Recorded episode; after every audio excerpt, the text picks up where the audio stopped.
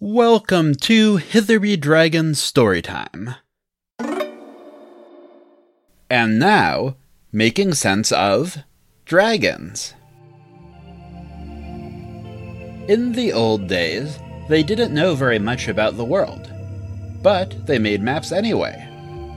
If they had to map something they couldn't, they just drew whatever they felt like and wrote, Here there be dragons. Someone found Hitherby dragons by asking Google whether dragons are real.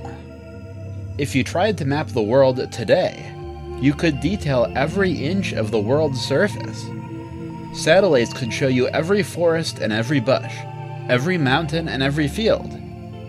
They could show you your house and mine. There are no empty spaces left. We don't know very much about the world, and there are things to map of it besides its surface. Can broken things be remade? Can destinies change? Is it worth the risk of hope? Important questions, but one can only shrug, you see. Here, there be dragons.